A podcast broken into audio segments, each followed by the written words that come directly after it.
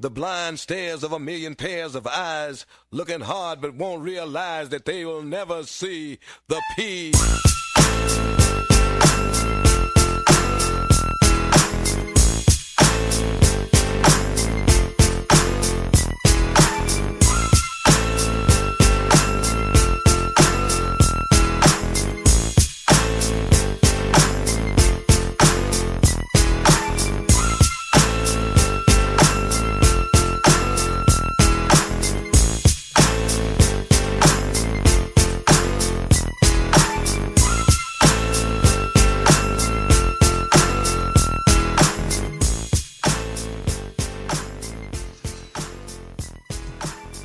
Yes, sir.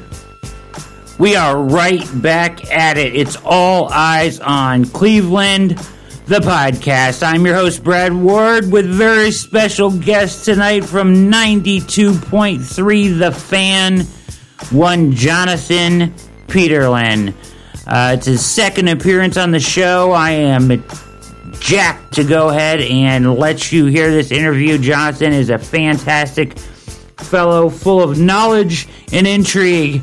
Always good to get into the ins and outs with him uh, as we talk about a wide variety of topics on today's show um, surrounding the NFL as many have cast doubt on the NFL season, and I can't take it. I gotta have it this year. It's gotta happen for me. So we're gonna talk about that. Um, and then after uh, Jonathan's interview, I've got some more topics to hit on. Get you out of here quickly, but uh, we will touch on um, the press conference from uh, the Browns head coach Kevin Stefanski today. Roger Goodell uh, had a Zoom conference call and came out with some nice words of encouragement for all of us football fans afterwards. Uh, in a quick, quick little glance around the AFC North at what potentially is going on there. Uh, this is All Eyes on Cleveland. You start getting excited.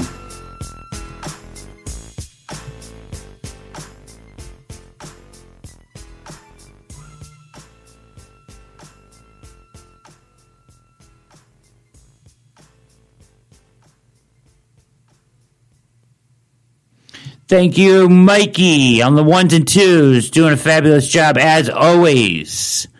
Salute to you, sir, behind the glass. Uh, we are all eyes on Cleveland.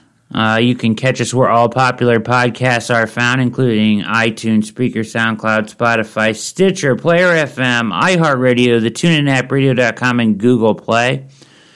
Will be published tomorrow morning on a sucker free Friday at USA Today Sports Media Group's The Browns Wire.com, where I write. Um, put out an article this week uh, about the scheduling if the NFL were to move the season back a month. According to Dustin Fox and Albert Breer, they would lop the first four games of that schedule off and put them on at the end, which kind of breaks up the, the Browns' toughest three game stretch there, uh, which includes, um, let's see here. That I believe it, includes Pittsburgh, Indianapolis, and uh, the Cowboys. Um, and uh, by doing that, they would cut that off. Uh, they wouldn't have to play those three tough opponents in a row, which is kind of nice. Um, I also think it would give some more time for uh, our coach and our team to get out on the field um, and discuss what's uh, going on out there. Some more time for some installs um, more time in camp. So camp is supposed to kick off here, and uh, today's the 25th of June. Uh, camp is supposed to players, well, rookies and quarterbacks would report a month from now uh, on the 24th of July, uh, and then the uh, rest of the teams can report for training camp on the 28th. Now, there's, you know, a lot is going on. There's some hot spots around the country with COVID 19, and there's been some comments from people who seem a bit discouraged about the NFL season. Uh, oh, man! This is something that I can't stand for. It's a uh, $15 million business. I don't believe these owners will be um, knocked off their path and in making sure that this season gets done. Do I think that they will uh, potentially push it back to be able to study the other leagues a little bit better because we're going to have basketball. It's going to get done. Uh, baseball is going to play 60 games. Um, there's varying thoughts on how that'll go, but if they get done, the Premier League is playing. MMA is going to add fans soon. Uh, supposedly, the NFL only has to, each team individually can decide based on its state's standing with the pandemic how many people they can let in the stadium, which is surprising news with all that's going on. So, I mean, could we have fans in the stands? Could we have a quarter, 25% of the uh, FirstEnergy Field? I don't know. Uh, I know that they're going to tarp off the lower levels and use that for ad space to help recoup some of the money there uh, on the TV ad, side of things, uh, so that those uh, ads get seen obviously during the broadcast. Uh, that's the plan. So I am saying full steam ahead. You know, just just go, just go with it and and they will you know adjust as need be along the way and uh, but that's you know this is something that's part of life right now and i feel like uh, the nfl players aren't how do I want to say this? Aren't scared of it as much. They're the, probably the most healthy human beings out there. That's a little irresponsible to say, but uh, you know, Chris Sims says he believes 99.5% of NFL players are not worried about COVID 19. Um, supposedly, the first three weeks of training camp is going to be helmet free, which is good. You know, that's a good idea, right? You can get out there and get some stuff done before uh, all the necessary contact begins. But you've got guys like John Harbaugh and McVay coming forward saying, hey, these protocols in the building versus what's going to happen on the field when there's a, a pile up or guys are sweating and bleeding and coughing and hacking and spitting on each other it doesn't match up. You know, we follow these protocols in here, but we're going to go out there and that's all going to fly out the window. I get their point, but at the same time, do you want to play football or not? So hushy, right? Shut it down. Simmer down now. And then and then you got you know, Harbaugh came back and it's in my article that you can find at brownswire.com uh, where you also can see what the schedule would look like if they did move it back to October, uh, unofficially, but that's what the word is. Um, with the four games, weeks one through four, moved to the back end of the schedule, which changes the the perspective on the schedule somewhat, as you'll hear in our interview here. Uh, so you're listening to All Eyes on Cleveland. I'm Brad Ward. You can go check out alleyesOnCleveland.com. Uh, on this show, we interview the top personalities uh, the most intriguing figures in the Cleveland sports landscape.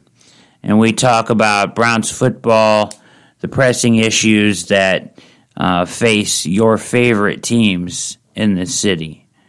Um, so yeah, that that's what we're doing. That's what we're we're kicking down here. Hope that hopefully that uh, all the T-shirt winners got their. Uh, they will be getting their T-shirts. They're ordered. They're mailed. Uh, they should be arriving. Uh, I know that uh, the delivery times are delayed somewhat. Uh, they have to print them and send them out.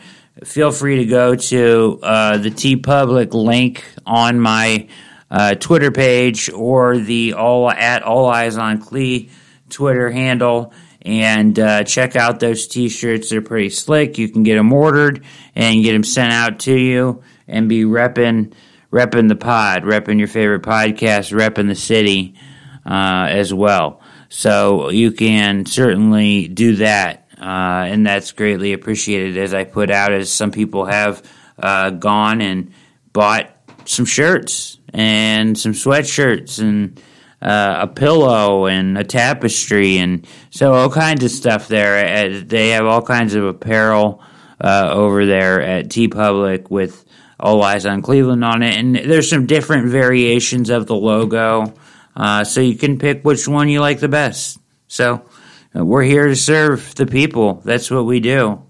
Uh, so uh, all eyes on Cleveland. I'm Brad Ward. Special guest tonight from 92.3. The fan. He's been filling in for Chico at night. He's been filling in on the afternoon drive show uh, for uh, Dustin Fox for Bull. He's he's on the radio nonstop all the time. He's uh, Jonathan Peterlin. He's one of my favorites. Very intellectual thinker.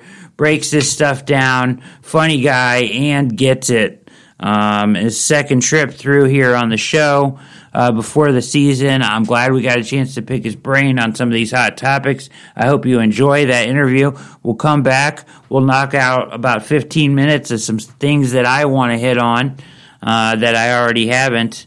Uh, and uh, then we'll get you out of here, and it'll be another fantastic uh, episode of the show that you can uh, listen to tonight, Thursday night, as it'll be released to all of your podcast platforms there. And then, as I mentioned before, it'll be released at USA Today Sports Media Groups, thebrownswire.com tomorrow morning on a sucker free Friday. Hope everybody's doing really well out there, staying safe, and still uh, having a good time living living your life uh, as every day more and more it seems like this is the new normal and something that we're going to have to live with here for a bit. So, uh, you know, uh, stay safe, but but live your life and and uh, and do what you got to do. So, uh, and we fully support all of that there uh, here at All Eyes on Cleveland. Mikey on the ones and twos, going to get this interview up. Thanks again to Jonathan Peterlin for taking the time to interview with me again. And without any further ado, here he is. Uh, tremendous talent over at 92.3 uh, FM, The Fan, uh, home of the Cleveland Browns, uh, on your radio dial. Jonathan Peterlin, and myself. Enjoy. And we welcome to All Eyes on Cleveland a very special guest. Uh, his second appearance on the show, uh, one of my favorites uh, to listen to and uh, favorite interviews. Jonathan Peterlin of 92.3, The Fan. Very busy man these days. I've been hearing him uh, on the air uh, quite frequently, Jonathan. You, you, seem to be very busy. it's funny, yeah.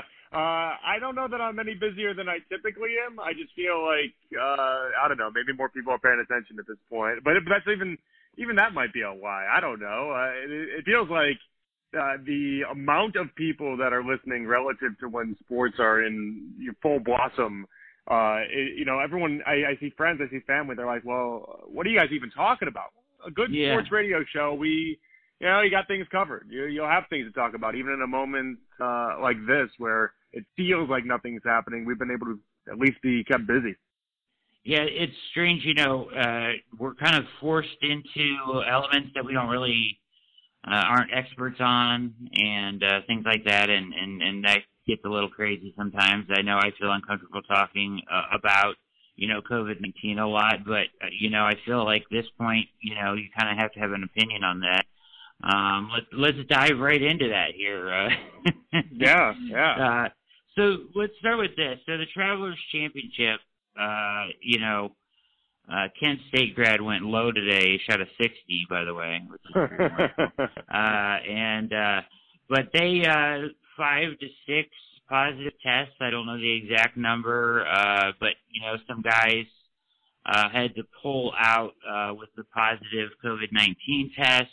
And I and I saw, you know, a lot of people like, well, you know, are they going to cancel it? And this and, and this is when I start to get, you know, I'm at a point where I, this is how I feel, Jonathan. And, you know, I'm pounding my fist on the table saying, at this point, you're just going to have to live with this. This is this become, you know, not that it's it's regular or to demean the seriousness of it, but at some point we have to uh, surge forward here. I think.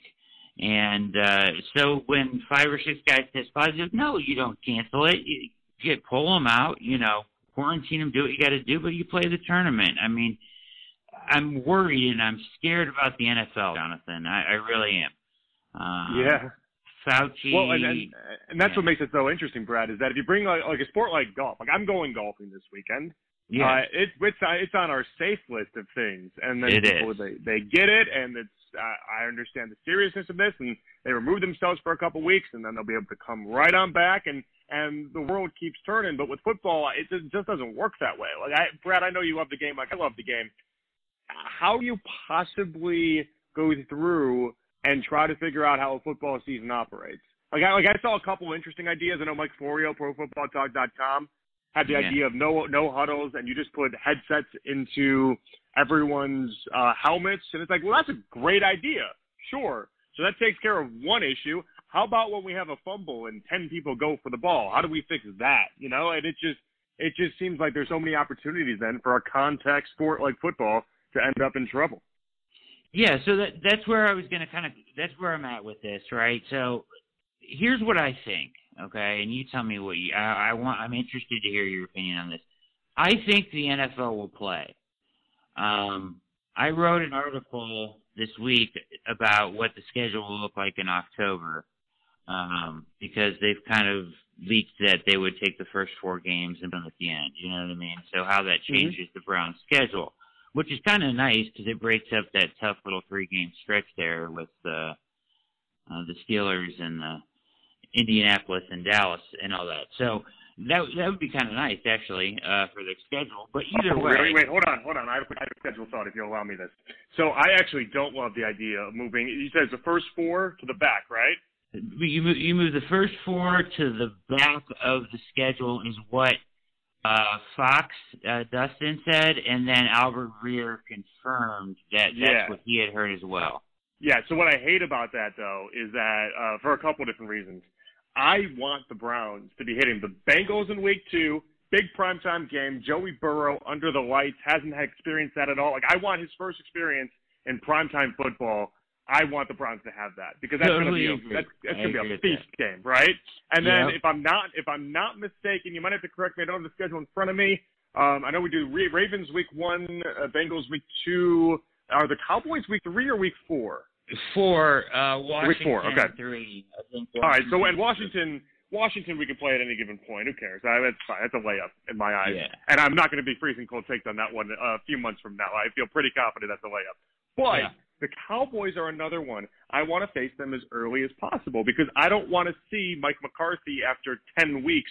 Uh, Because here's the one advantage that the, and the Browns are behind the eight ball in this too. You can make the same argument from a Cowboys standpoint uh, if you were trying to argue this game as well, in that it, you want to play the head coaches that don't have as much experience with their teams, right? And I'm not, I don't even think Mike McCarthy's a good, a good head coach. Like I think that was more Aaron Rodgers than it was Mike McCarthy. But I don't Right. want to see what happens with Mike McCarthy after 10 weeks as opposed to what happens after week four when he's got limited time. So like there's like two instances there where I believe the Browns would be more benefit, uh, benefited by actually playing the teams in the first four weeks as opposed to moving to the back four weeks. If I if I had a rooting interest. Yes. So I, I get that. Totally makes sense. You want to play Burrow early, right? Before he gets his feet wet. Um I like the primetime game Thursday night, right? I, I love that. I totally agree with you there. I like the idea of playing Dallas early. This three game stretch here though, so so when you start with Baltimore, go Cincinnati, Washington, the first six games. Baltimore, Cincinnati, Washington, Dallas, Indy, Pittsburgh. So that Dallas, Indy, Pittsburgh is the worst three game stretch of the schedule, in my opinion. Uh, at Dallas, Indy at home, 425 at Which, Pittsburgh. What a blessing that is, considering you're going to have two of those three uh, two of those three games. I believe you're going to have a quarterback outside of the top 10. You're going to have 37 year old washed up Big Ben in my eyes coming off an elbow injury. And then Right. you're going to have Philip Rivers, who's already signed on to be a high school coach next year. Like, like Right. it, that's the toughest stretch we have. That's a good stretch. Uh, I agree. I agree. But it, I mean, I, I can't find any other three games that are, that are you know. Oh no, I'm I'm with you. I because I went through the I I made the comment uh, when we did schedule game because I like schedule game. I told I, I I was like, yeah, you know, there's no murderers row. Like you saw Yeah. last year, there was there was a murderers row there where it was you know you had the Patriots and you had all these good teams all right lined up. There's no murderers row this year. You can find stretches where there were yeah there was postseason teams last year, but there's nobody that truly scares me in three straight weeks. Let's say. Yeah, uh, I, I agree with you. Except for this three weeks worries me a little bit, uh, especially because you have to go to at Dallas, Indy.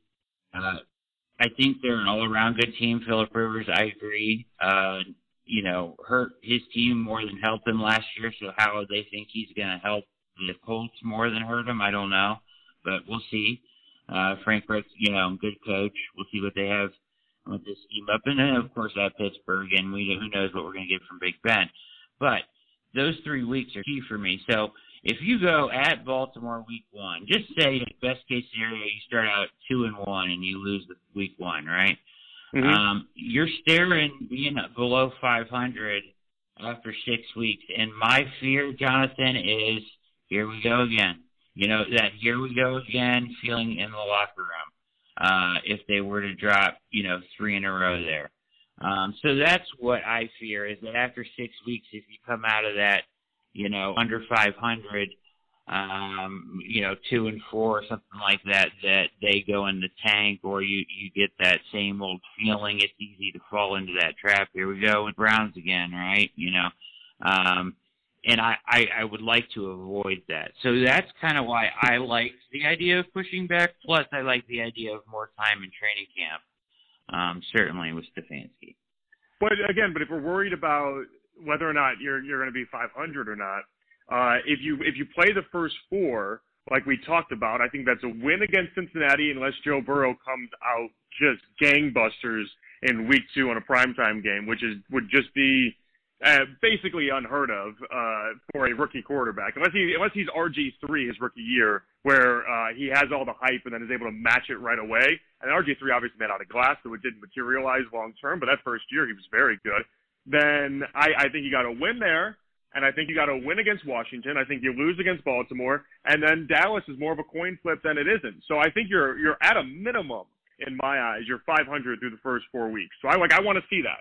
I want to see them play those teams because I feel like that is. You're right. It's important that they start off good, and it's important that they at least are heads above water, if you will, uh, throughout the first little stretch. So I would rather see them play those four weeks and see them go through more training camp or more whatever. But ultimately, Brad, uh, it's all this is a wish and a prayer, right? Like like we're all it's all speculative because the dangerous part about Corona is that it's got a mind of its own, and we don't get to tell it what to do. It gets to tell us what to do, and so I like, and I this is the part of sports radio right now that I just completely uh, I, I wish I could just bury my head in the sand and ignore is that there's so many people that just want to they we want to go through these scenarios and Right. and sports radio lives in hypotheticals so it's like it's like the, baked into the fabric of what I do but this is a hypothetical where I'm like it's just a lot of exhaustive talking for what? Because ultimately,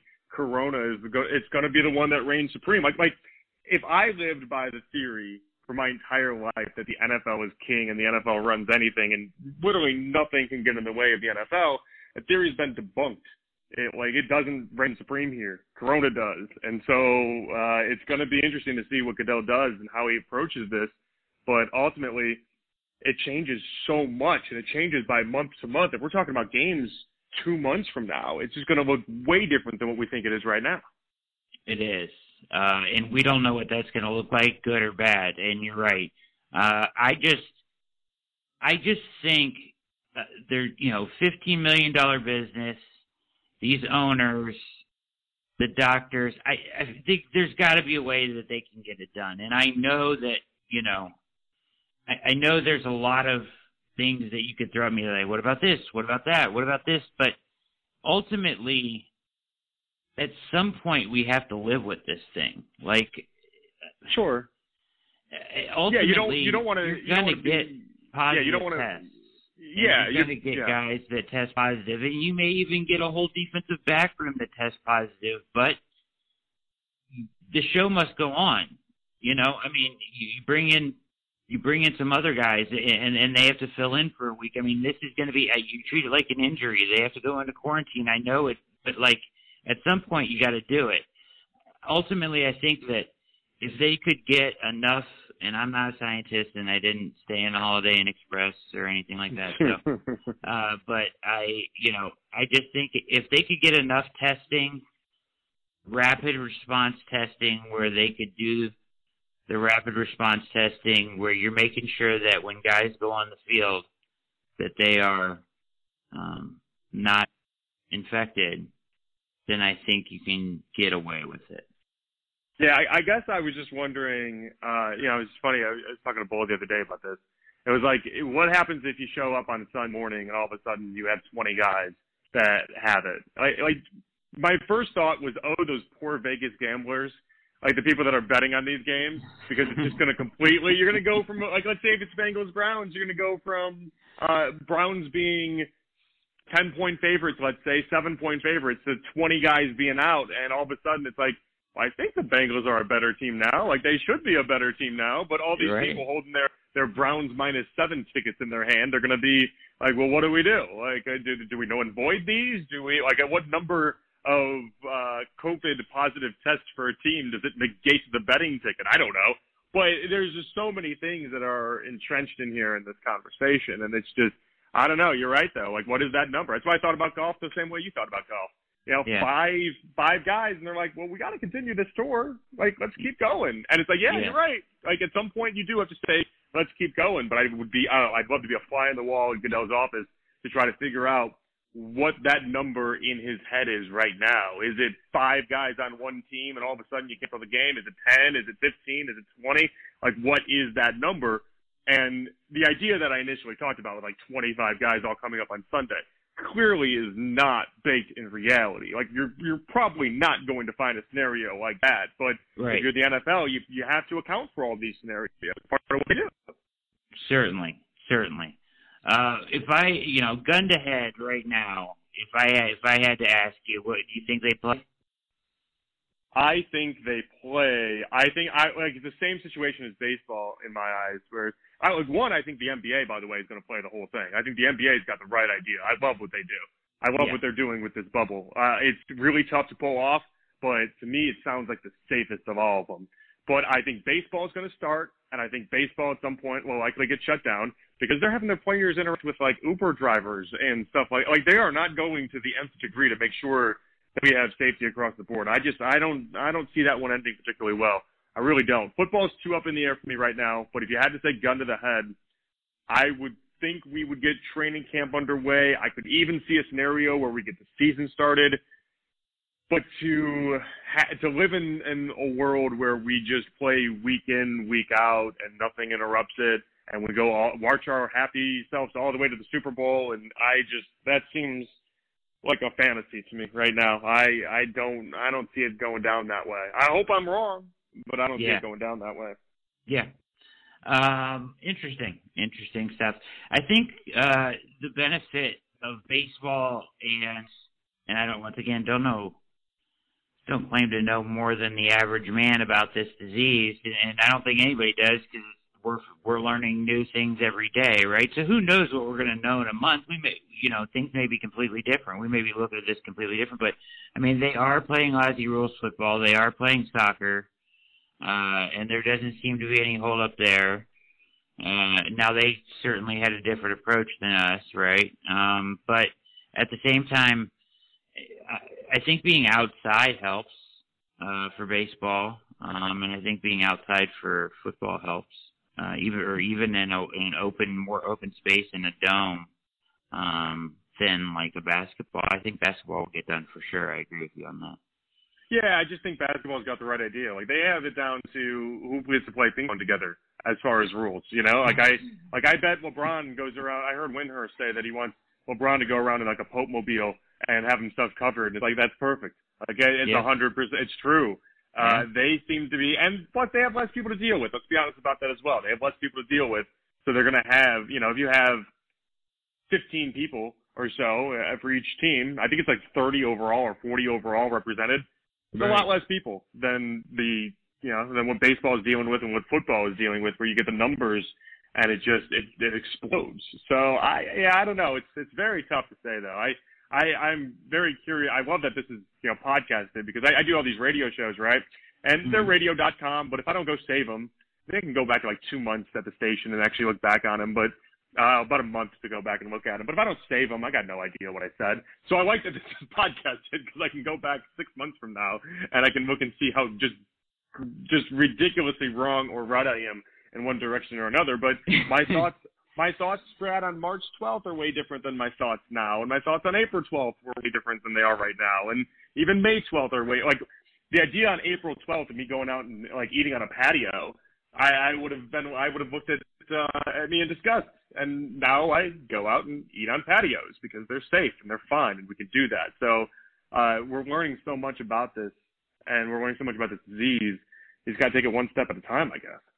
I, I, yeah, you, you said it. You know, um, they're just going to have to take the information they can get as they get it, and and uh, put the best protocols they can in place. And and at some point, I think you just got to try to surge forward. And uh, you know, certainly they have the um, the motive to do so uh, money, and uh, so let's let's hope that it plays. And I, man, I I don't know what I would do if they if they have to cancel the NFL, Jonathan. Man, I mean that, that would be it would be devastating hey, for me. It, it certainly would be devastating. Let me ask you this: Do you do you tailgate at all ever or no? No, I don't. I, I mean, I used to in my younger days, but uh, you know, tailgating is more of a uh, single man's, uh, you know, partaking. I guess I, I do not anymore. No. Okay, because I think I might ask people tomorrow. I'm not sure yet, uh, but I think I want to know if people feel safe enough to tailgate. I, I'm, like, I'm very curious about that because we do the Browns tailgate shows, and so we're out at Sixth and Barley. You're, I'm with you. I barely tailgate. Like it's not really a thing I do. Um, but like I'm there at a tailgate because I do the radio show from a tailgate, and yeah. every now and then I'll go over to to the you know the Muni lot and check it out just because I think a lot of I like crowds of people. I like people watching that's a fun thing for me. And um and so I'm curious. I just I really want to know what people are going to do with tailgating because it, it like are, are we going to have like like six feet of spaces of people getting drunk and then like another six feet of spaces of just people getting drunk out in the open and then another six feet like I I bet Browns fans will. I wouldn't surprise me. Like Browns fans love it so much. Yes, I expect there to be uh, a lot of people uh, tailgating, a lot of people in the Muni lot. I, I certainly expect there to be. Um, the one thing that I'm noticing more and more as we get more and more into this thing, and um, is that I, a lot of people don't care at this point. They're kind of like, at least the younger faction uh, doesn't appear to be afraid of COVID 19 at this point. Yeah, which is kind of scary. You know, if you look it at is like, scary, yes. If you look at Texas, Texas right now, they they have more hospitalizations in the Dallas area uh, people under 50 than over 50. Like it's like the that's the weird thing about this disease is that it's always changing. And I just think if you're young, I don't even look at it like you're immune to No. getting this. I don't think you should look at it like, uh, you know, I don't think you should look at it like it's a death sentence either. I'm not saying that. I think like it's clearly identified itself. If you're over 65, you're going to have a harder time with this than if you're under 25. Like, for instance, my 32 year old sister, my future to be brother in law, who is my age, he's 30, uh, 31. Uh, they both got it, and it's like Okay. I, when they got it, I wasn't like, "Oh my God, this is the end of the world. This is the worst thing ever." I was like, "Okay, well, you'll make it through, and it sucks. It's painful, and it does hurt." My sister just told me, you know, it felt like elephants stepping on her chest, and it's like it's, you know, it sucks, no question about that. But it also, in the same breath, wasn't a death sentence. But it's, you know, it doesn't mean it's a, a walk in the park, and it doesn't mean it's comfortable, and it doesn't mean it's not something that should be treated like the everyday flu, like so many people also talk about as well. It's not that. It's something that's completely different, even if the mortality rate isn't as high as I think what a lot of people suggested it would be in the beginning. Right. Yeah. I mean, uh, that that's the one thing, right? You know, and, you're right, and that's that's interesting that you know. I, I don't know anybody that's gotten it. I really don't. Um. So. Uh, that's fortunate, but you know, so like for your example and your experience with it, you know, uh, it was it was more difficult than the flu, and it was painful and all that, and and uh, that's interesting to me because you know now we're hearing you know so many people are asymptomatic and um, the hospitalizations are like one in ten, which is way down, and deaths are way down. So, you know, how serious are NFL players really getting? Are they really scared of COVID nineteen? You know, That's they're in, like, no, the that's an, shape that's an interesting, but that's an interesting thing on too. Like if you're an NFL player, how are you how are you approaching it, right? So you see the videos of Tom Brady. Like the NFL NFL's like, hey, don't meet in groups and don't play football together. And Tom Brady's like, hey, I, I need to get on page with these guys. I'm going to go ahead and meet at a park. Whereas I don't know if you heard Kevin Stefanski earlier today, but Stefanski's like, I told Baker not to do it. I told Baker, you know, your Austin trips where everybody sings Kumbaya, hangs out on your boat lake, and then uh, catches a couple passes. Those are done, and it's just it's just interesting to approach because I don't know what type of advantage it is that Tom Brady gets to throw to his receivers over Baker Mayfield right now. I would think it's got to be a little bit of an advantage, though. If Tom Brady's going through, the, like he clearly sees a reasoning for doing it, and I'm sure he No probably question. believes that it helps. But it's, it'll be interesting to see what teams take what approach. Yeah, I agree with you. I was actually going to bring that up to you as, as the NFL advises against group workouts, and then there's Brady, and then not only that, let's post it on social media on top of that. So, uh, where you, you know that's totally not not necessary. But then you see the guy, you know, the poster child for the NFL, who always seems to care about what everybody thinks about him. and Russell Wilson doing the same thing. That's funny. He is like, yeah, I mean, he's a choir boy, Russell right? Wilson. You know, and, he and is. He's out there yeah. throwing, and he's posting it on social media too. So what do you say? I mean, I mean, Oh, he knows you, he, yeah. he knows where his his bread is buttered. You know, he, Yes. he know, and and think about it that way too. Like it, like, all right, so you do podcast, I do radio, right? So like if we had if we had for whatever reason some sort of scenario where uh you know, you know we couldn't do any shows, we couldn't do anything like that. Um, it's almost like a speakeasy, like back in the day. It's like who wants to go ahead and try to you know try to go ahead and get away from this. But if whatever reason we couldn't do either or, um, and the whole world was shut off of it. But like we're both in that stage where we're like I'm for myself, I'm trying to get my voice out there as much as possible. You're trying to do the same thing. Like reps matter, and and doing this stuff it just it matters. So like if we went through and found a roundabout way, like a a pirate radio type situation, to mm-hmm. go ahead and broadcast and do our stuff, even though our companies were like, no, you're not doing this, don't do this. I would probably still do it.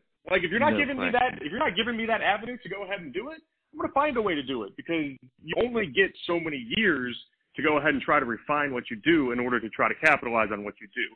So like, yeah, I would, yeah, I, I would be like that guy in a boat doing pirate radio to try to make sure that I was able to get the reps. In reality, it would turn into me just doing a bunch of phone calls that turn into radio shows.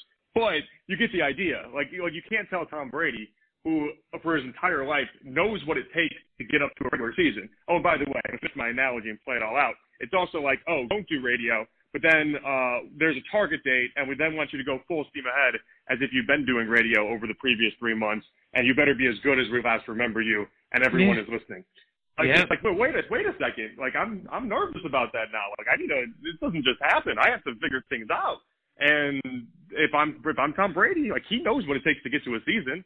He knows if he's sitting on his couch eating avocado toast, it's not gonna he's not gonna get there. So he's doing what he's got to do. Like I I hate that it's I hate that it's even controversial. I understand why it is, but uh, I wish I wish he was able to do it in a way that didn't make it seem like he was kind of slapping the whole coronavirus in the face trying to be bigger than it. I wish it was more like, hey, we're doing routes, but if you noticed, every receiver is also seven feet to the right of me and not even yeah. close, and he hasn't come close the entire time. I wish he went about it that way as opposed to some of the videos I've seen where, you know, he does the little fake huddles and then everyone breaks and then they run off. Yeah, and him and Gronk were face to face and sweating on each other and stuff. Yeah, absolutely. No, I I, I agree with you, and and you putting yourself in, you put that scenario out there, and, and well said. You know, pirate radio, whatever it is, I would do the same thing. I, you know, it, it's it's what you do. It's what you know you feel like you have to do, and I I don't blame those guys for that. The only thing I blame them for is posting on social media. Is that you know? Uh, yeah, do like, it quietly. Yeah, wouldn't you think you'd want to just just not broadcast that to the entire world? Then, like, exactly. You know, keep that around. Like you know, you're you're kind of kind of risking it a little bit. Yeah, yeah put the put the Instagram down. You know, go exactly. ahead. And, not everything has to be on Facebook and Twitter and everything. Exactly. Uh, last last point on this topic because uh, I think we've uh, nailed it down pretty good here from our point of view. But an interesting angle, which I don't know if you've discussed this or not, but one that um, I heard Chris Sims talk about, who is a former player and everything like that, and and I like listening to Chris sometimes, and sometimes I I disagree vehemently with what he says, but he he did say that you know as a former player, you know NFL players who are probably in the best shape of you know anybody right to handle this on a case by case basis. Certainly there is the exception, right? But if you're 25 years old and you know you only have so long to play this game and you don't want your season to be interrupted, what's stopping guys from going and getting infected now? Oh, I heard. Yeah, I I heard. I didn't hear this from Chris. I heard this from Mike Florio, and I know they are Batman and Robin. Right. Uh, but I heard Florio saying this on a radio station. Like, go out, get yourself infected, and then that way you can be available for people. That is the dumbest thing I've ever heard in my life. That is so monumentally stupid. I can't believe that went unchecked. that is the dumbest thing imaginable. And I understand the points he can make. I get it. Like, listen, you're, you you might not have a chance to latch on if you if you can prove that you are asymptomatic, you got the antibodies, you've already gone through it, yeah. then uh, you become immensely valuable because any team can just kind of throw you out there and great. But that is the dumbest thing I've ever heard. I, I like Chris. I like Florio. Uh, they have been quarantined for too long. Their brain is starting to melt or something because that is just that's a it's a horrendously bad take. Yeah, I, I guess. I mean. I, I know what you're thinking. I know what you're thinking. You're like, wait, I can take those logical leaps to get there, where I can see how it would make sense. And you're right. I can take those same logical leaps. Would you to do that? Would you not be tempted to do that if you put yourself in an NFL? Oh, of course I would. Of course I would. Again, I can make I can make the logical leaps to get there as to seeing why somebody would think the risk versus reward and the reward is greater than the risk. I just think you broadcasting that, like like Chris Sims and Florio with the platform broadcasting that, coming out is, on NBC Sports is, and saying that, yeah, yeah, it's kind the platform they have, yeah. it is. Mm-hmm. It's irresponsible and it's more dangerous than it is uh, helpful. Like because you know there's probably some, you know, taxi squad 90 90 man roster type player that is thinking to himself, "Oh, that's a good idea." Oh, that's, yeah, you know what? That's no, not that's not bad.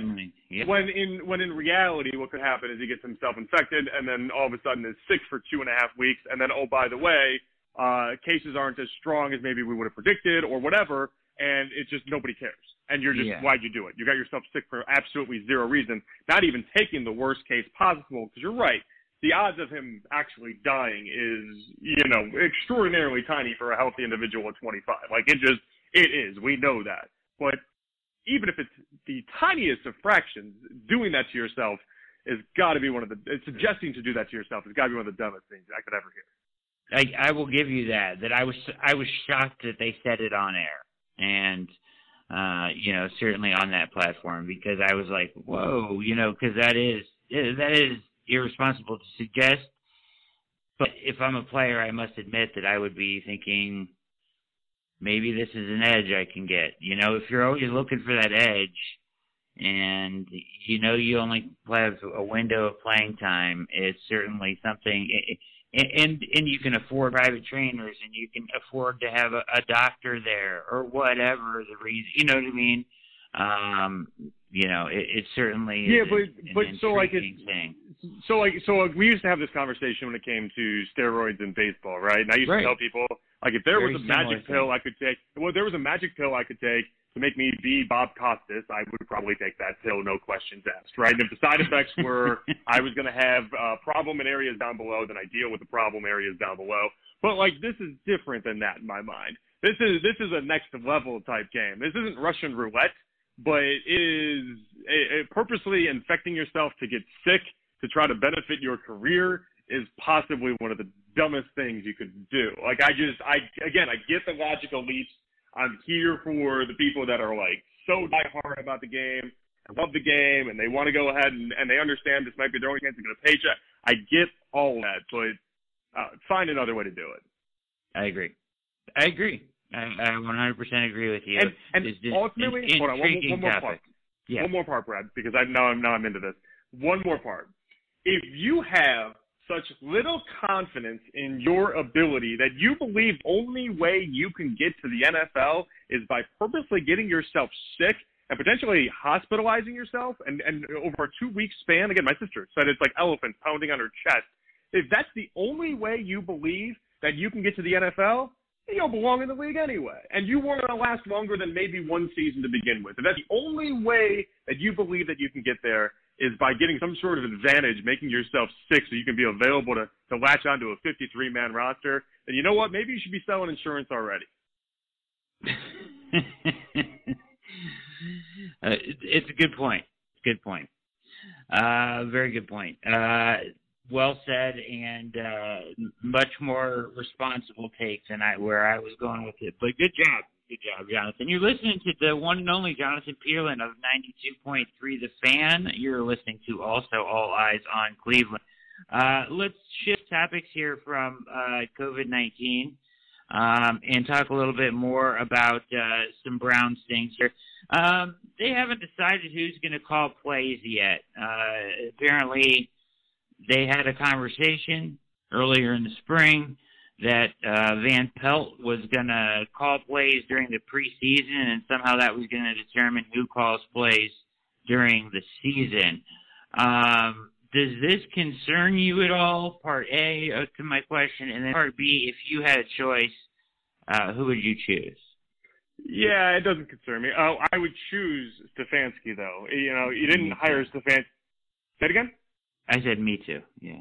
Yeah, like, like you, you didn't hire Stefanski to be a rah rah guy. You hired him to call plays. Let him call plays. It's as simple as that. I and I have so much respect for Alex Van. Like if I were him, I'd be going around and just bragging to everybody the work that I did with Aaron Rodgers for the rest of my life. Like he's good, and he'll make Baker Mayfield a lot better.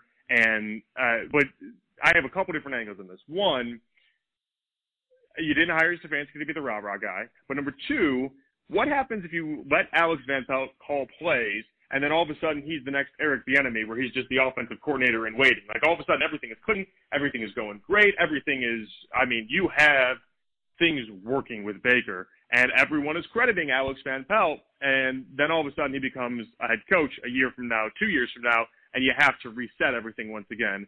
I don't love that proposition. I know those are the good problems, as they say in The Wire, but Mhm. I I don't love the idea of then ha- and like again, Andy Reid can teach anybody how to become a good offensive coordinator. He's got the track history that suggests that he's able to take these assistants and teach them and start with them at, at younger ages and get them to the place they need to be. Where he's kind of got like this rotational offensive coordinator thing going on. But Yeah. Kevin Stefanski doesn't already have that in place. He's too new of a head coach. He doesn't have that already there, and he himself hasn't proven that he can go ahead and do that. So I I would put it on Stefanski to begin with. I'd keep it on Stefanski. Yeah, I, I agree, and I just agree. I know Van Pelt has some experience with this style of offense a little bit, but it's it's you know it's the Gary Kubiak version of this offense, right? Which Stefanski is very familiar with, and it just seems to make sense to have him call plays initially. You know, in my opinion. So, um, I agree. Uh, you're not concerned though, that they haven't already decided that. No, I just think they want to be around each other first before they go ahead and and make that decision. I don't know why Stefanski wants to do that. I, I don't get like be around him or whatever. I have no idea and this is just complete conjecture on my part. I don't know, mm-hmm. but um, I would imagine it's got something to do with that. But if I if I was Stefanski, I I would just go ahead and just name himself and be like, all right, I'm I'm going to be the guy, and Alex will go ahead and be my right hand man. Yeah, I, I would. I agree, and it's like you know, if you're going to get two years in the NFL, I, I would want to have. I get what he's trying to do. You know, he wants to be a CEO, CEO coach if possible, right, and have his hands in everything. Um, and he's well, it's he's good. It's good. He's trying to he's trying to empower yeah. people too. You know, yeah. it's good. I agree. Um, okay, good. No concern there. I wasn't really concerned either. Uh, just uh, I, I agree with you also that I would pick you know Stefanski eventually to do the job, especially with the limited time that they're going to have potentially um, yeah. before the season starts. So so it's a hot topic here. Everybody talking about it. It's kind of faded into the background now uh, with you know since last week or whenever the report came out that the Browns offered Clowney a second offer. Uh, I believe, and I want to say pretty confidently that the first offer they sent his way was a multi-year offer, um, somewhere around like ten a year, maybe, um, maybe a little bit less than that. Uh, for a couple of years, and he rejected that offer. And then it, now the one-year, fifteen million dollar offer, which is that you know, that perfect number to swap out uh, for Vernon if they did choose to do that. Now, uh, I am an advocate for keeping Vernon on the roster. Uh, I want to hear what your thoughts are on uh, Clowney. Um, is this just waiting to get a physical on him? Is he just waiting? Because the market, he's not going to get a better offer, in my opinion. Yeah, I don't know. I don't know that he will or won't. I mean, if it's 15 million a year, I he might get better than that. Uh, I know are reports that you know 17 is somewhere in the area that they would expect 20 billion is something that he wanted. I don't think he's going to get that. I just I don't know. I you know it's funny. I I saw family over the last weekend, and they were like, "Are you tired of talking about Jadeveon Clowney?" And I'm like, "Kinda." like, it's, yeah. it's one of those. If it happens, it happens. Great. They'll be a better team because of it. They had the cap space if they wanted to do it. But if it doesn't happen, I'm not losing sleep over it either. I think Olivier Vernon, if healthy for the entire year, is going to be a great Robin to Myles Garrett's Batman. Okay, good. Yeah, I do too. You know, injuries suffered last year, but very talented in my opinion, and uh, I think it helps to have a guy return to this locker room who went through last year too. Mm-hmm. I think I think cutting those guys out um, is doing a disservice to the locker room, you know, to go through that six and ten and the disappointment after all the hype, having somebody that went through that I think helps. Uh, and he seems kind of a leader, in my opinion. Now Clowney, one year, fifty million dollars, um, Jonathan. That's five million dollars a sack. I mean, it's not like this guy's blowing up the the charts yeah. with sacks here. I mean, he we're talking three sacks last year. Yeah. Mhm. Thoughts on that? no, I mean, uh, no. You think he's uh, worth yeah. it? Uh, no, he's not. I, I mean, it, it is. You know, I, I'm glad that Clowney wants to get paid. I'm more worried about what happens long term with the Browns. I'm more worried about contracts down the road. If you can get him for one year, if you got 37 million in cap space, you can go ahead and afford to do it. Mm-hmm. But it's not. I'm not losing sleep over Clowney or not. Okay, very good. Uh, that's uh, that's a good way to look at it. I think. Uh, Joe Woods uh, has said that he will not supplement the linebacker room. Um, basically, at this point, uh, doesn't care about supplementing the room. Wants to go ahead with what they have, which is basically four guys: Mack Wilson, Sione Takitaki, uh, B.J. Goodson, and rookie Jacob Phillips. Is that scary to you? Uh, I love Mack Wilson. I think he's going to have a better year this next year than he did last year. I'm not. It's the defense in general scares me. So I'm a little scared as okay. to what we're going to see. But uh, yeah, like he, yeah, he hasn't been around any of these guys. You know, like I, I can't overstate the importance of them being on the field and and Joe getting a chance to see these guys up close. Like, and you take a third rounder like that, you're you should expect him to be good. You know, Mhm. uh, it's uh, you shouldn't just go ahead and and assume that anybody has a starting role on that defense when at least with the linebackers when you don't have people with a ton of experience built up and you don't have people with a a ton of uh, a track a track record or a history of showing that they're they should be a capable NFL starter in in those positions. So yeah, get them around the ball, get them in person, and and see what they can do and make their decision from there. I thought it was the right words. Okay. Uh, yeah, I mean, I think Mack Wilson can be really good. I do. I'm a big fan of his, like like you Mhm. said.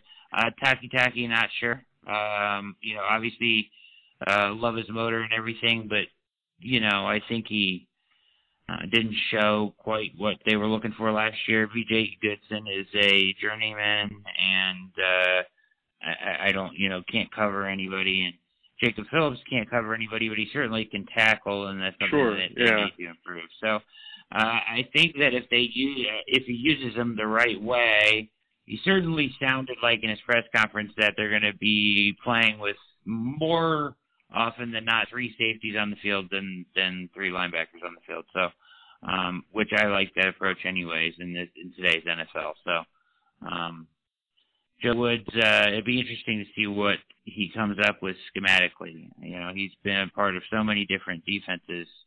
It, it's going to be interesting to see if he can pull from all of them and make it work. Uh, you like him as a hire, and you and you like what he's had to say so far. I do, yeah. I, I mean, again, it's it's so tough, and, and the Browns have done such a good job of letting us hear from all these people, right?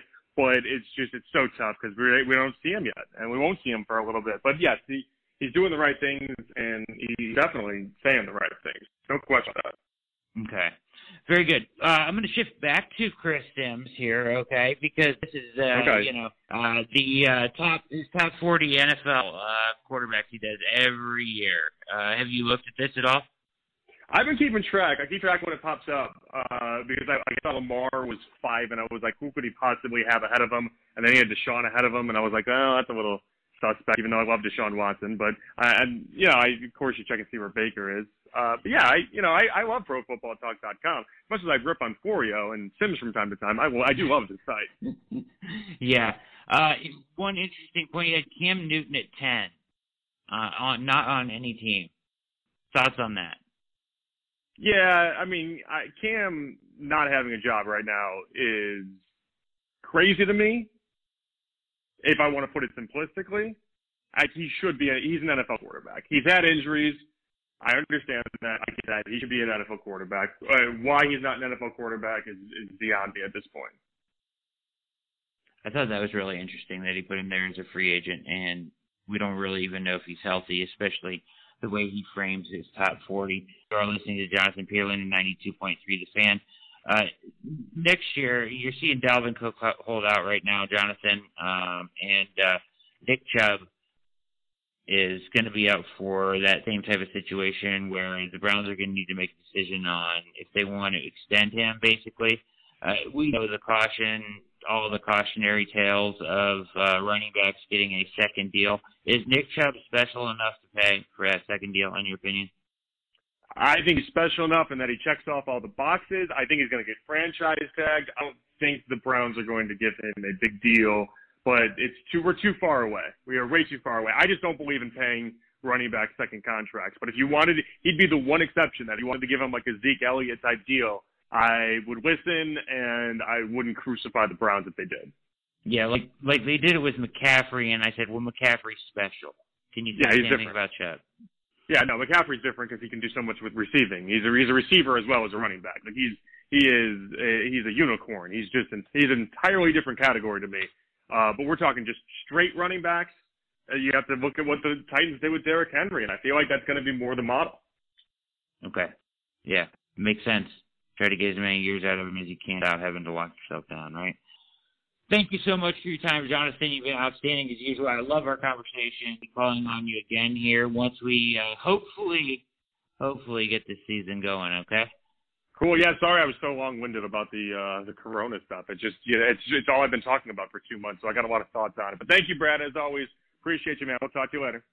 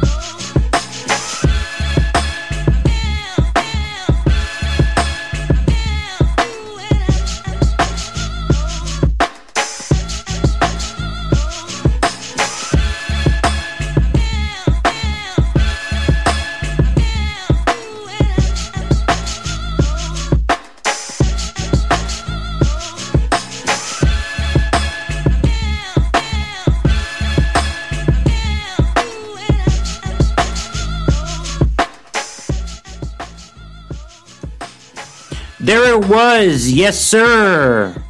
Myself, Brad Ward, with the one and only Jonathan Peterlin of 92.3 The Fan. Did an excellent job answering all the questions that I had for him. Posed some tough ones this afternoon. You know, we really got into the COVID 19 stuff. It's hard to avoid with everything that's going on in the world um, and football, among other sports, basketball, baseball, MLS, hockey, hanging in the balance. But he answered the questions well, and, and, and he had some good opinions about uh, some of the topics that we breached that are a little bit outside the box that don't get talked about on everyday radio. Um, and uh, I appreciate him uh, sticking with those and uh, and answering them very candidly, uh, as he always does.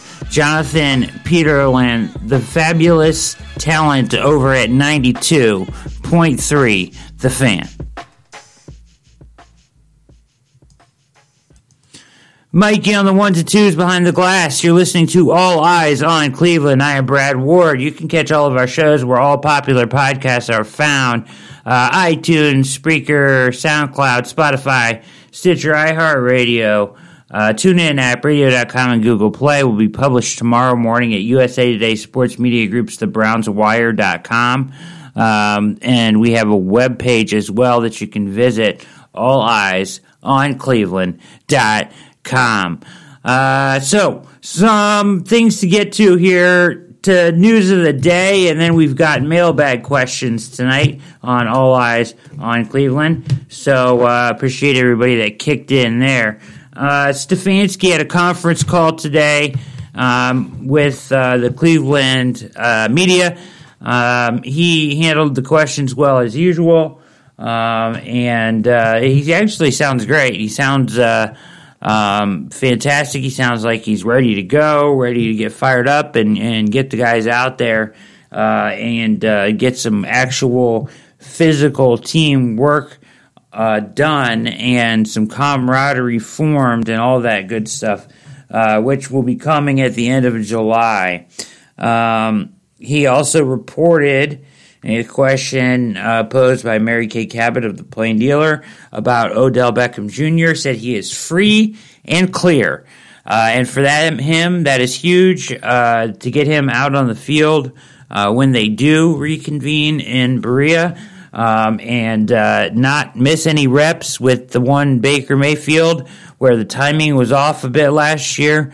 To be able to spend some time together, uh, get those reps in together, it will be huge. Obviously, they'll have a plan to bring him back in a careful way, uh, but obviously, he also will be able to participate in some of that stuff that would help with uh, uh, his and Bake's uh, chemistry. And then, you know, you've got Landry, who is recovery time is a little bit longer than uh, OBJ's, uh, but expect him to be ready to go uh, at some point in the uh, close to 100%, if not 100%, some point in the preseason uh, or the uh, you know off-season camp, training camp.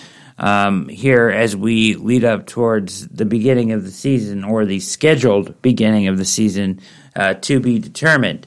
Uh, also today, uh, Roger Goodell, in even more important Zoom uh, message or, uh, pardon me, Zoom meeting, uh, spoke with uh, different teams and, and whatnot. And the quote that came out of this that certainly um, I think was a positive one uh, from Roger Goodell. Uh, good on him as he came out and said the plan is to start training camp on time and uh, get ready for games uh, at our stadiums and to engage our fans in both stadiums and through media uh, partners. So if you look at that that sentence and that phrase there, that's pretty interesting stuff. He even mentions fans in stadiums. I don't know how doable that will be at the beginning of the season, but certainly something to look at down the line. Uh, something that Ohio, I think, has the right to make a decision on, um, and we'll see how uh, that all turns out. But certainly, uh, well said as far as um, you know wanting to be able to play and uh, getting camp off on time Uh, I think that stuff is important to hear from your top man over at the NFL. You're listening to All Eyes on Cleveland. I am Brad Ward. We had the interview with uh, Jonathan Peterlin of 92.3 earlier. Um, so, a couple other uh, things here. Um, I did mention during the interview uh, an article I did this week on what the schedule would look like uh, if you um, you know took those first four games and put them at the end because uh, that's what it sounds like would happen if they were forced to be pushed back a month, which I wouldn't hate. I would hate it because I want football as soon as possible, and uh, you know, starving for it. Uh, huge, you know, in my mind, a hugely important, exciting year uh, for your Cleveland Browns. Um, so this that it's happening this year, and that, that it hangs in the balance, and there seems to be some uncertainty about whether games will play is unfortunate, uh, no question. But oh man, yeah, absolutely, oh man. But the the uh, Roger Goodell coming out and saying that they plan to start training camp on time, boom, love that. Uh, ready for games at our stadiums. Boom, love that. And to engage our fans both in stadiums and through media partners. Boom. Oh, I love that statement from him. Top man, Roger Goodell. Uh, screws some stuff up sometimes, but certainly cares about uh, the sport. And uh, I just don't see how uh, a 16 part or 16 or 15 billion dollar uh, organization or business uh, can um, just not have their season. They're going to have to recoup some of those funds. Uh, and, you know, COVID 19 may be a part of the season. You know, you may just have to treat it like an injury. Um, but we'll get, you know, that once again, not a scientist. It's hard to talk about this stuff when you don't know what's going to change with it uh, tomorrow or next week uh, as it seems like there's different things about this, uh, you know, um, pandemic that we we don't know even yet um, that could make things better or worse. So there's a lot up in the air there. Uh, once again, all eyes on Cleveland. Go to uh, uh, the um, Twitter handle. Mine is at Ward on Sports, and the show's is at all eyes on Clee, C-L-E, uh, on Twitter. And you can find the link to TeePublic and go check out any of our apparel. I urge you to do that. Uh, quick, around the NFL, pardon me, around the NFL's AFC North. Uh, just a couple of rumors floating out there. First of all, we we breached the Clowney topic again, unfortunately, uh, as that seems like a uh, everyday uh, topic at this point. Um, but he is uh, still out there. Uh, you know, no response on the Browns' uh, one-year, $15 million offer. Sounds like he wants to go back to the Seahawks. The question is, will they pay him um, that kind of money? I don't think they can. Um, and uh, that may leave him at some point to turn uh, to the Browns. So he is certainly an option.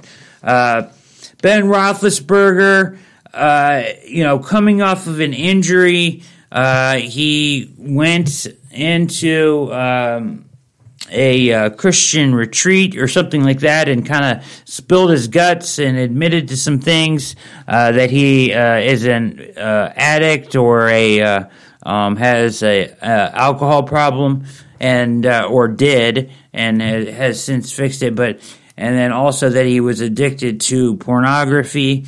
Um, I think he might have thought that was a uh, you know confidential conversation. Thought he was in the uh, trust tree there, and that uh, didn't work out uh, as oh, that man. was. Uh, Schefter laying out a report right afterwards on the whole thing. So uh, the trust tree wasn't so trustworthy.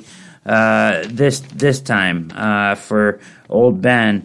Now Ben, you know, couldn't happen to a nicer guy. You know, alleged uh, sexual assault uh, multiple times, and then you know now this. So uh, not not a great person. Uh, speaking of not great people, Antonio Brown uh, has been rumored to uh, be well. He hasn't been rumored to do anything, but basically the Seahawks, Seattle Seahawks, and unfortunately the Baltimore Ravens uh, have been having internal talks about uh, AB Antonio Brown. So obviously the guy would still be able to play um, the game. The question is, uh, can he, you know, uh, stay out of trouble? Uh, can he get reinstated? All of those things. But please don't go to Baltimore. Please, please, please, please, please do not go to Baltimore. Uh, go to Seattle. That's fine, you know. Uh, so that that is that uh, rumor, though, and would not be good news for the Browns if he ends up in Baltimore. Um, that would kind of change uh, their offense uh, considerably for the better. Um, and then uh, the only other thing I wanted to mention with the Bengals is that you know AJ Green uh, is back and not sure how healthy he is at this point. He's 31 years old, um, and they they have him coming back, uh, but the question is, what are they going to do with him long term? They have a nice wide receiver corps there. Uh, are they looking to shop him? Um, potentially, they could be looking to move on from him. Uh, I've heard that a couple times. Is that the potential? Uh, you know, uh, reason that he, uh, you know, may not be there anymore. Their wide receiver corps is strong. They have Joe Mixon, uh, obviously Joe Burrow now, and uh, is AJ Green over the hill? Has he lost a step? He certainly lost a step, but he's still a tremendous receiver.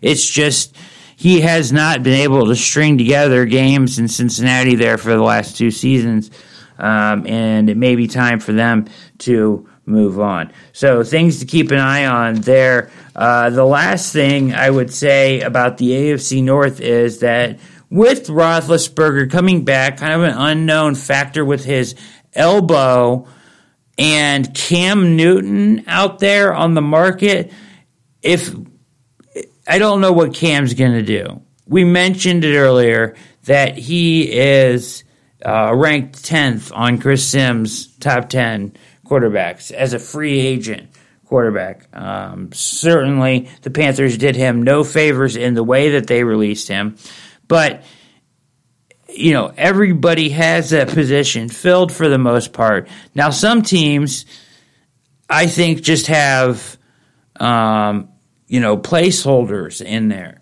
Which is different than teams like the Browns with Baker Mayfield, where you think that he is your franchise quarterback, and bringing in someone like Cam Newton would just disrupt that, right? It would just take away from um, his legitimacy in the locker room, his ability to command the locker room. That's the problem. You bring in Cam as a backup, he's a threat. Everybody's looking around at each other like, man, this guy's better than our, our number one. What are we doing here, right? If he looks healthy and good. So um, I think that the only way he gets really, he may not get on a team until the season starts and wait for an injury, uh, which always happens to somebody. Um, and if they're in contention, they're going to need somebody to step up, and that could be Cam Newton. You know, we don't know uh, Roethlisberger's whole story. Say he comes up with a uh, uh, the elbow issues. Could we see Cam Newton uh, in Pittsburgh? Um, a lot of people say that makes sense as a destination, especially with Roethlisberger's age. Uh, you know, that's a totally different uh, matchup than uh, Big Ben or Mason Rudolph or Duck Hodges. You know, uh, when if you throw Cam Newton out there. So uh, something to keep an eye on there with that as well. Um, let's get over to the mailbag, and we appreciate uh, all three of you who got selected for the mailbag this week on All Eyes on Cleveland. the podcast. Let's start with uh, the DFS report. So, the Daily Fantasy Sports Report, I'm assuming that's what you're referencing there when you say DFS. Uh, but um, two two questions from DFS report, and that's perfectly fine here in the All Eyes on Cleveland mailbag. Do you think Sione Takitaki will be ready uh, to start? Um, that's a good question. I think they'll have him fill a role. I think he can play the run well. Uh, we talked about a little bit with um, Jonathan Peterlin earlier, like his motor, obviously. Um, I think you know he can tackle, uh, but is going to really struggle in coverage. Um, and uh, you know what kind of league it is right now. So I, I think that after last season, he left a little bit to be desired in my eyes. Didn't get a ton of reps, but certainly uh, something uh, to think about. I, am not wasn't jumping for joy about him stepping into a starter's role. Now, uh, same thing goes for uh, the uh, free agent that the Browns signed that will uh, get playing time is B.J. Uh, Goodson. Um, and uh, from Green Bay, and you know, on a one-year deal, he's only 27 years old, but um, he struggles in coverage as well, as we heard Jeff Risdon say that when he came on. Um, now, Mack Wilson Talked about him last week. Think he's going to be a stud. They're going to move him to the mic. Uh, I think he'll do a good job there. If you look at the fourth uh, and final guy that you'll be looking at is the Jacob Phillips, the rookie, and, and I think he is a tremendous tackler. His speed is fantastic. Um, he'll uh, be able to disrupt certainly, um, and uh, and I think that that's a, a, a key thing uh, there for him. So when you look at the linebacker room, um, you know, is Takitaki start? I guess he may have to out of necessity. Do I feel good about it? No, I, I, I honestly don't. Uh, I would rather see Phillips actually get the start there. I think he's more athletic, sideline to sideline, setting the edge, things like that. Um, so that would be my opinion at this point. But we'll see how that shakes out in training camp. Actually, we may not see it, but we'll at least hear about it. Um, as uh, I don't know what protocols are going to be for at camp when it comes to fans. I would assume there would be no one there uh, for that. So uh, let's uh, proceed here. The uh, got two questions left here. Um, in the mailbag. But first, the uh, NFL has canceled the Hall of Fame game. a lot of people upset in Northeast Ohio. Understandable. They're gonna. They won't get rid of the game. It's tradition. Uh, and they'll have the, uh, I guess, a double enshrinement speeches next year. Um, it's unfortunate, but it makes sense uh, at this point to try to um, to try to get that canceled and make sure that uh, they get the season off, as we may see two other preseason games canceled as well. I've heard a couple of people mention no preseason games. I think you at least got to have one, right? You got to be able to make those uh, back end of your roster decisions. Um, and one of the main ways that the, those guys exhibit their skills is during those preseason games, certainly, as well as uh, getting guys like OBJ, Landry, uh, you know Hooper, who uh, you know hasn't played in a game with Baker Mayfield as his quarterback, just getting a few reps in there, uh, in that even if it's just one game, is huge. I think um, certainly more for the Browns than some other teams. Let's go back to the mailbag here. We've got NEO against the world. It says, Good show, man. I will lose it if the Browns don't play uh, this year. I agree. I will lose it as well. Uh, his question, though, is who wins wide receiver three? So, who wins the wide receiver three position? We heard Kareem Hunt uh, was spending time in the wide receiver um, meeting rooms Zoom virtual meeting rooms. Um, we heard, uh, you know, the Browns uh, coaching staff mention that he could potentially get some wide receiver three reps. I can I can see him, you know, motioning out of the backfield at times to try to get mismatches on linebackers as they adjust, uh, and certainly in in space, in short space, he should be, able to win all day there. So um, I think that he'll play certainly a part in that. Excuse me, I'm losing my voice here tonight uh, as the more we go here, but um, I think Higgins, Donovan Peoples Jones, uh, you know Troy Brown, UDFA, uh, guys that'll be competing for that that spot.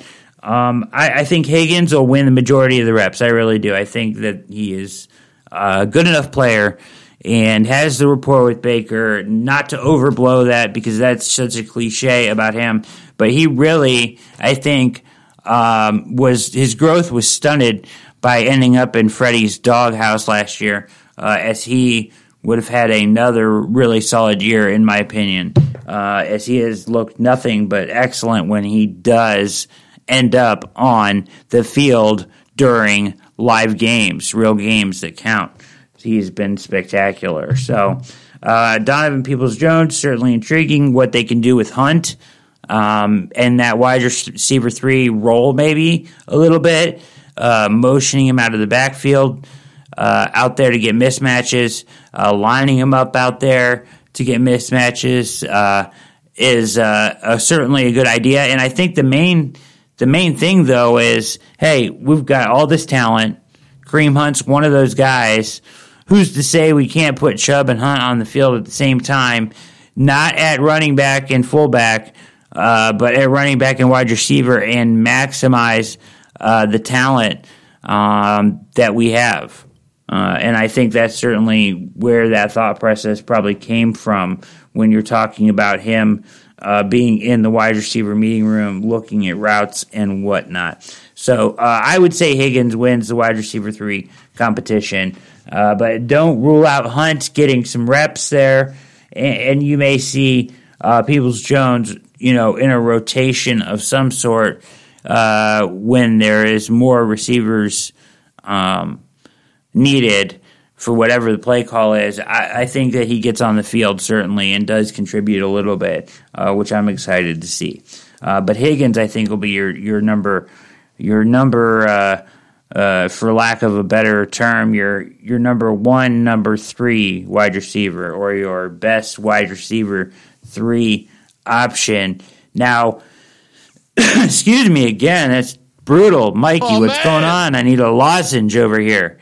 Uh, you know, who who is that? Gregg Williams that yelled at somebody give me a fucking lozenge or, or something on the sidelines. Gregg Williams, what a piece of work that guy is dealing with Jamal Adams over there. That's not fun. Glad we don't have anybody doing that kind of stuff this off season, uh, as that would be hard uh, pill to swallow. Uh, watching your best player demand to go play with the Cowboys or whoever um, is on his little list there. Uh, so that's all good stuff. Uh, last question uh, that we have here tonight uh, is from the Land Sports um, in the mailbag. So keep the mailbag going here for a couple weeks. Thank you for contributing. But the Land uh, Sports says, How optimistic are you that the NFL actually plays? Uh, I've, you know, I've talked about this I'm very optimistic uh, that the NFL plays. Uh, I could could see a delay into October. I think is very possible, um, just to make sure that they have time to observe all the other leagues. You know, this thing and changes every day. We learn something new about it every day.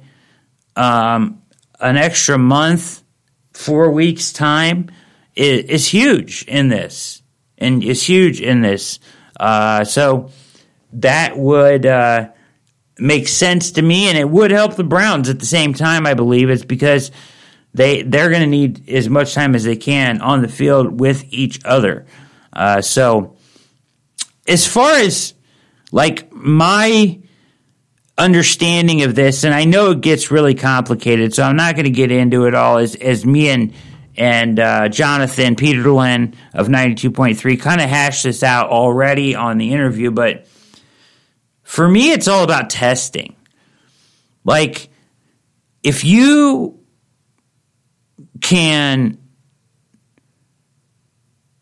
procure a uh, abundance of rapid response tests so that you're you know the main thing there is that the community has what it needs as well you can't sacrifice the community's ability to test people just so the browns can take a test every single day so there needs to be like an influx and an abundance of testing readily available and it needs to be the rapid response variety, which they're they have and they're working on, and will be uh, available. I believe my understanding is shortly. Um, to be able to determine negative, positive on the spot or in a matter of minutes, I think you can handle your business in your building, limiting how many people are in the weight room together. Uh, into small numbers, uh, limiting meeting rooms uh, and meetings to as small numbers as possible. Um, and then when they go on the field, having enough testing to test them and say, you're negative, you're negative, you're negative. So when you walk on the field, you know you're negative. If if if that is available, if that testing is available, call me crazy, but there should be no issue about microphones or whatever you need to do on the field. You will know that every player that suits up on that Sunday or for that practice is not infected. So you should be able to play the game freely without any concern of the spread. That's what the rapid response testing would do, and I feel like that is the easiest way to make sure that this doesn't, you know, get crazy and and the NFL doesn't have to stop again. I think they have plenty of good ideas. I think that they feel good about it because it's an outside and a more spread out area, just like baseball. Um, I think that they feel good that uh, they have really smart people and doctors putting these protocols in place. I know a lot of coaches complaining, not understanding uh, the difference between, you know, the protocols that you have to follow in the building and, and being in a, you know, goal line pile up, uh, breathing all over each other on the field.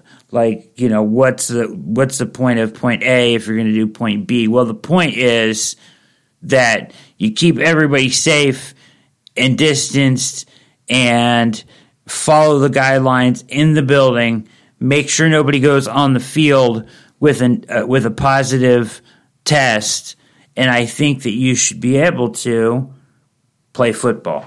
Uh, I also think that the owners and and especially hearing Goodell say it again today, uh, they have too much money to lose. It's a 15, uh, 15 billion, not million, billion dollar business, they are not just going to shut down. And that t- takes me all the way back, circle all the way back to the first thing we talked about with J- uh, with Jonathan Peterlin, the Travelers Championship, the golf outing, five six guys test positive. Uh, some people talking about shutting down the term. No, you can't. You can't do that at this point. We're past the point uh, of no return, right? So at this point, if if you test positive, you're getting pulled off the field or you're getting pulled out of the group of people, uh, and um, and that's it. And then you're going to do your 14 day quarantine, and you're going to need two positive tests before you can rejoin your team. And you're going to treat that like an injury. You could pull from the practice squad. Maybe you expand that practice squad so you don't have guys on the street so much needed for all these positions. Uh, if you did run into a situation where uh, multiple guys got it. You know, Jonathan used an example where like 20 guys got it at once. I, I don't know how feasible that really is, but say it did happen. It's not like the NFL has had an issue getting guys to suit up. Uh, we've seen some depleted, depleted uh, secondaries and and offenses on the Browns. Guys, names we've never heard of before, pulled off the street. Uh, you know, for contracts, minimum contracts to play. Uh, I think that to make it even easier than that, you just expand the practice rosters, make sure there's more players available. I mean, you could go through these protocols all night long, right? You could do this all night long and make sure that you have all your bases covered, but that's not my job. And I think the people that do have that job will do a good job at it. Therefore, I think that we see football. I think that we see games. And to answer your question, uh, finally, after a long winded explanation about testing, which I think is really key with the rapid response and being able to procure a large amount of tests uh, so that it's not a concern for the community and that you can test these guys on a daily basis without having to ram that thing up people's noses and the discomfort and all that, uh, and be able to get the response right away that you're making sure nobody goes on the field with a positive, uh, you know, COVID 19 test. By doing that, uh, you're creating a sort of a bubble. You're creating a bubble on the field. Anybody on the field we know is negative. Go play ball. Go play ball that's uh, how I see it. Uh, I hope it works out that way. I think that even in the small amount of time that we have the month before training camp, the potential uh, month after that, or uh, you know, two months, uh, it's maybe about a month, a little over a month before the scheduled week one, um, is enough time that things will change again. That things will change again and um, I, I just don't see football folding in this scenario. I think they think they can figure it out, and I hope they do. Uh, certainly, uh, but I am optimistic that they play. Once again, to answer your question in a very, very long-winded way. Uh, to wrap things up here on All Eyes on Cleveland, make sure you go to the website uh, go buy a t-shirt if you want. Appreciate your support. TeePublic, you can grab that link at Ward on Sports at All Eyes on Clee. Make sure you follow those handles on Twitter. Catch our show tonight where all popular podcasts are found and tomorrow morning on a sucker free Friday uh, over at USA Today Sports Media Group's TheBrownsWire.com. All eyes on Cleveland with special guest Jonathan Peterlin of 92.3 The Fan. Uh, once again, a uh, huge thanks to him for uh, coming on the show and uh, spending some time with us. He is excellent as always. Uh, and make sure you listen to him on 92.3 as he's on there all the time right now, filling in for people doing 2020s, but mostly when he gets a chance to do a show, it's excellent. So make sure you listen. Big thanks to him. Great job by Mikey on the ones and twos behind the glass. Make sure everybody stays safe out there, okay? Another episode of All Eyes on Cleveland. We won't be gone long. We'll be back again next week with more shows, more of this good, good quality content that you can't get anyplace else. For Mikey, I am Brad Ward. This has been All Eyes on Cleveland. We are out. From me, fake friends write the wrong answers on the mirror for me. That's why I pick and choose. I don't get you confused. I got a small circle. I'm not with different crews. We walk the same path, but got on different shoes. Live in the same building, but we got different views. I got a couple cars I never get to use. Don't like my women single. I like my chicks in twos. And these days, all the girls is down the road. I hit the strip club and all them bitches find a pole. Plus, I've been sipping, so this shit is moving kinda slow. Just tell my girl to tell a friend that it's time to go. Now tell me how you love it. You know you at the top and only heaven's right above it. We own. It's young money, motherfucker. If you ain't running with it, run from it, motherfucker. Alright. Now somebody show some money in this bitch. And I got my bees with me like some honey in this bitch. You dig? I got my gun in my boot purse, and I don't bust back because I shoot the fresh train. Yes, I'm in the building. You just on the list of guest names. And all of my riders do not give a f- X games. Guns turn you boys into, into, into sex change. And I smoke till I got chest pains. And you just know I rep my gang like Jesse James. Women are possessive and they wanna possess Wayne. I've been fly so long I fell asleep on the plane. Skinny pants and some vans. Call me triple A, get my advance in advance. Amen. As the world spinning, dance in my hands. Life is a beach, I'm just playing in the sand. Uh, wake up and smell a you can't see me, but never overlook me. I'm on the paper trail and ain't no telling where it took me. Yeah, and I ain't a killer, but don't push me. Now, now tell me how you love it. You know you at the top and only heaven's right above it. We own. It's young money, motherfucker. If you ain't running with it, run from it, motherfucker. Alright, now somebody show some money in this. And I got my bees with me like some honey in this. Hit it in my boot purse and I don't bust back because I shoot first.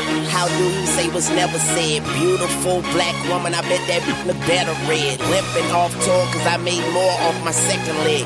Bird, Bird, Birdman Jr., 11th grade. Ball on automatic start. I can hand it to Drake or do a quarterback draw. Wildcat offense, check the paw prints. We in the building, in apartments. Uh, now, now come on, be my blood donor. Flow so nice, you ain't gotta put a rug on her. Do it big and let the small fall under that. Damn, where you stumble at? From where they make gumbo at? Ain't got the f- beat jumping like a jumping jack. And you know me, I get on this bitch and have a heart attack. Hip hop, I'm the heart of that. Nothing short of that. President Carter, young money Democrat. Uh, now tell me how you love it. You know you ain't the top, but only heaven right above it, we own. It's young money, motherfucker. If you ain't from it, motherfucker. Alright, now somebody show some money in this bitch. And I got my bees with me like some honey in this bitch. So dead. And I got my gun in my boot purse, and I don't bust back